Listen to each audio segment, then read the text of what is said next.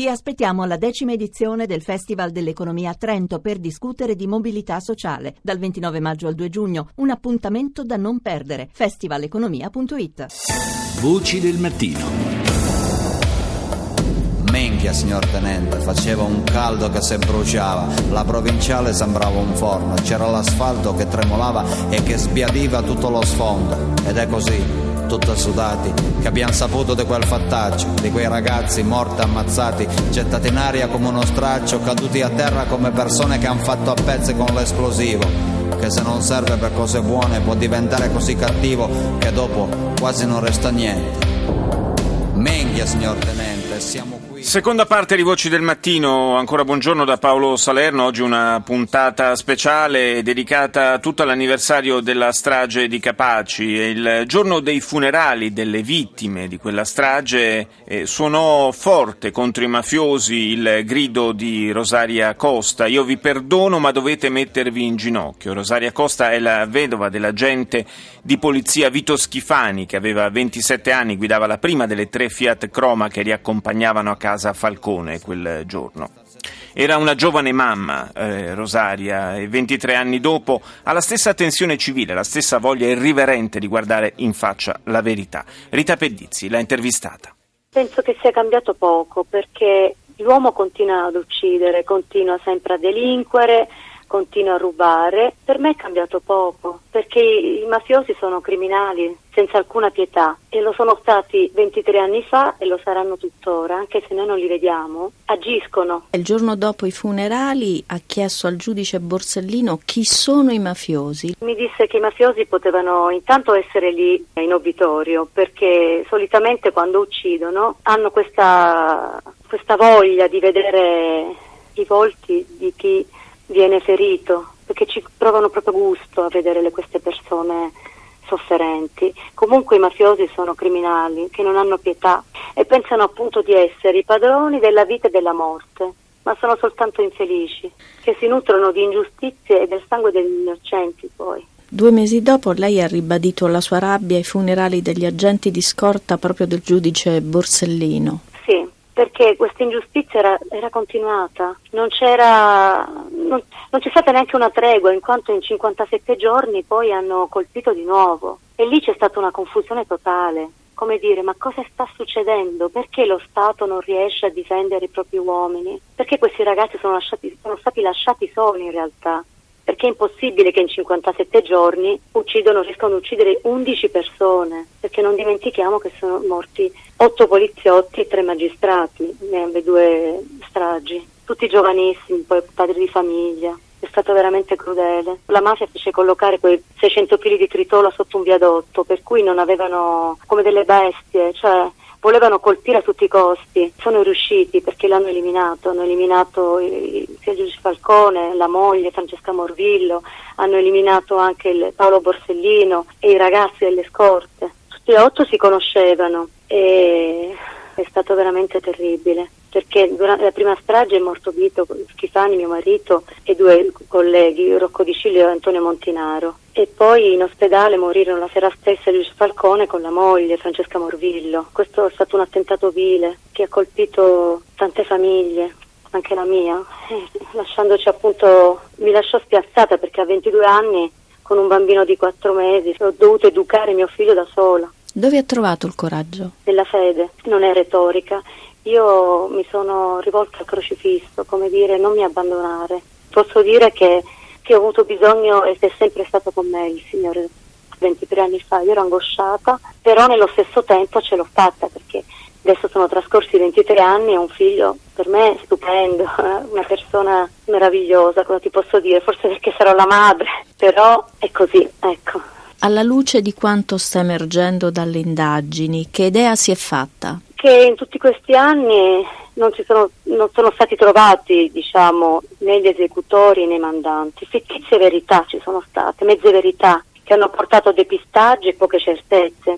È la verità, quello che, quello che sento, perché queste risposte me le sono date da sola presto, perché tanti politici, lo vediamo, rubavano e rubano, rubano, lucravano e lucrano alle spalle dei cittadini e hanno ridotto questa nostra terra a razzia. Nel territorio non c'è la presenza dello Stato, non c'era 23 anni fa, secondo me, e non c'è neanche adesso e quindi lascia, libero, lascia il campo libero alla, alla, criminalità organizzata. È inutile, non possiamo negare questo, lo vediamo un po' tutti. Dal suo appello nulla è cambiato? Assolutamente, anche, anche le forze dell'ordine sono, sono, sono sole, perché questa, questa pubblica amministrazione dà cattivo esempio e quindi abbandonando il controllo del territorio che cosa succede? Permette alla criminalità di dilagare, specialmente adesso che è ben organizzata. Voci del mattino. Migliaia di ragazzi in piazza Palermo, un saluto alla bara del giudice Falcone, hanno bisogno di una risposta Cuore, Cuore, brano che Giovanotti dedicò proprio ai giudici Falcone e Borsellino, vittime della mafia. È nostro ospite adesso e lo saluto, lo ringrazio di essere con noi stamani, Alfredo Morvillo, procuratore della Repubblica di Termini Imerese, fratello di Francesca Morvillo, moglie del giudice Falcone, anche lei uccisa nella strage di Capaci. Buongiorno. Buongiorno a voi. Eh, procuratore, io come prima cosa le chiedo, accennavo nella, nella prima parte della nostra trasmissione che eh, penso un po' tutti ci ricordiamo cosa stavamo facendo e dove eravamo quel giorno alle 17.58. Lei che ricordo ha di quella giornata? Ma guardi, quel pomeriggio io stavo, stavo lavorando perché in quel periodo ero sostituto eh, alla Procura di Palermo, mi occupavo di un sequestro di persona, quindi ero in eh, frequenti contatti con la squadra mobile di Palermo, quindi avevamo avuto diverse telefonate, quando a un certo punto mi squillò ulteriormente il telefono, era di nuovo la questura, quindi ero convinto che si trattasse di un'altra telefonata di lavoro. E invece eh, una telefonata con la quale appunto i funzionari con i quali avevo parlato poco prima mi informavano che era successo qualcosa di grave di cui ancora non avevano eh, notizie dettagliate, ma mi dicevano che c'erano dei morti, ma non sapevano ancora preciso cosa era successo. Eh, Giovanni Falcone, abbiamo anche fatto sentire la sua voce eh, quando, quando, faceva queste, queste, affermazioni, queste possiamo dire anche alla luce dei fatti previsioni purtroppo eh, azzeccate. Dava l'impressione eh, in qualche modo di, di aspettarsi un gesto del genere da parte di Cosa Nostra. Ma guardi, queste cose per quanto riguarda la sicurezza eh, dopo aver convissuto questi problemi per tanto tempo subentra um, una specie di abitudine eh, a convivere con questi problemi, quindi l'attenzione poi viene tutte le volte al lavoro, eh, a concentrarsi sui problemi di ogni giorno. E Valcone in quel periodo eh, non che sottovalutasse il pericolo naturalmente, ma soprattutto da, da, quando era andato a Roma ed era direttore del Ministero, eh, mentalmente era come se avesse un po' allentato eh, dire, allentato il riferimento a questi problemi. Io infatti spesso a Roma eh, capitava di stare insieme senza scorta, andare in giro qualche volta così a fare due passi al ristorante da soli. Il clima di, quel, di, quegli anni, di quel periodo, Falcone ha avuto un rapporto non sempre facile né con eh, la città né con gli ambienti giudiziari.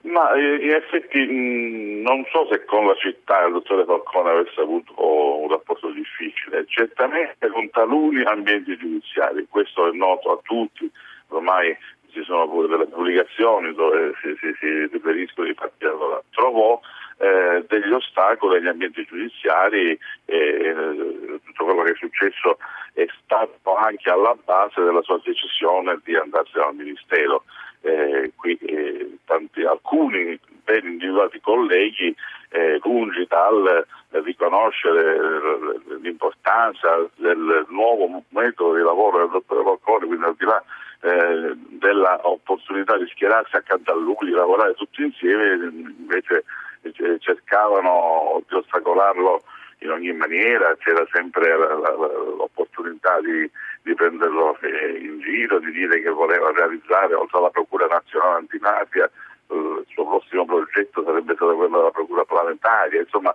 c'era all'interno del Tribunale una parte di colleghi che sicuramente non lo amava. Ma il fatto che, come abbiamo sentito dire tante volte, lui e altri uomini fedeli servitori dello Stato siano stati eh, in qualche modo lasciati soli, quanto ha pesato, quanto ha contribuito a creare il eh, terreno fertile perché poi si manifestassero questi, queste, si verificassero queste stragi come quella appunto di Capaci e poi quella successiva nella quale eh, venne ucciso Borsellino? Guardi, sappiamo tutti che oramai è, un argomento abbastanza frequente quello del eh, riferimento agli uomini che sono stati lasciati soli, il che creerebbe le condizioni per degli attentati. Io eh, posso dire che eh, eh i, i, le indagini giudiziarie hanno eh, acclarato certe responsabilità delle organizzazioni mafiose. Un dato eh, è assolutamente sebbene eh, ripeto, le indagini giudiziarie non sono andate al di là delle responsabilità mafiose. Un dato oggettivamente non si può negare che eh, nel momento in cui il dottor Falcone viene ucciso, tutto sarebbe, non sarebbe stato assolutamente indispensabile se l'obiettivo fosse stato solo quello di liberarsi del dottor Falcone, mettere in un'organizzazione del genere, bombe, attentati con il rischio di uccidere decine di persone, non era assolutamente indispensabile. Ormai in quel momento, come diceva lui, il dottor Falcone aveva un po' allentato eh, il suo tipo di vita mh, mm, sotto l'aspetto della sicurezza, quindi sarebbe passato molto meno per, se l'obiettivo fosse stato solo quello di uccidere Falcone. Era come se chi ha organizzato eh, l'omicidio del dottor Falcone avesse anche l'esigenza di, eh, che fosse chiaro che la matrice fosse mafiosa. Si doveva fare qui a Palermo con metodi mafiosi in maniera tale da gettare sicuramente questo fumo negli occhi della gente senza che si potesse pensare ad altro. Questo è un dato di fatto innegabile, non era eh, in, assolutamente impossibile uccidere Falcone con minore impegno. Sì questo è sicuro. E inoltre Falcone viene colpito non quando eh, esercita le sue funzioni giudiziarie a Palermo, quando arresta centinaia di persone. Falcone viene colpito mentre svolge un lavoro di tipo diverso dove, avendo eh, grande stima e fiducia da parte eh, dei ministri, da parte del Presidente della Repubblica, che allora eh, è in grado di indirizzare la politica legislativa antimafia del governo su questo non c'è dubbio. Quindi, anche un messaggio, quindi un, un, attentato così eclatante è anche un messaggio proprio alla politica, diciamo. No, io, ripeto, io amo eh, restare molto legato a, a ciò che è assolutamente incontestabile perché è oggettivo. È un attentato che non era assolutamente indispensabile. Ripeto, se l'obiettivo è solo quello di eliminare il dottor Falcone. Sì, non c'era bisogno di. No, bastava un killer a Roma sì, che lo seguisse una mezza giornata e realizzava il tutto senza tutto questo clamore. Ripeto, il tutto ha il sapore di avere questo obiettivo. Signori miei, badate che è un fatto di mafia. Grazie, grazie al procuratore Alfredo Morvillo. Linea al GR1 con Guidardone, a più tardi.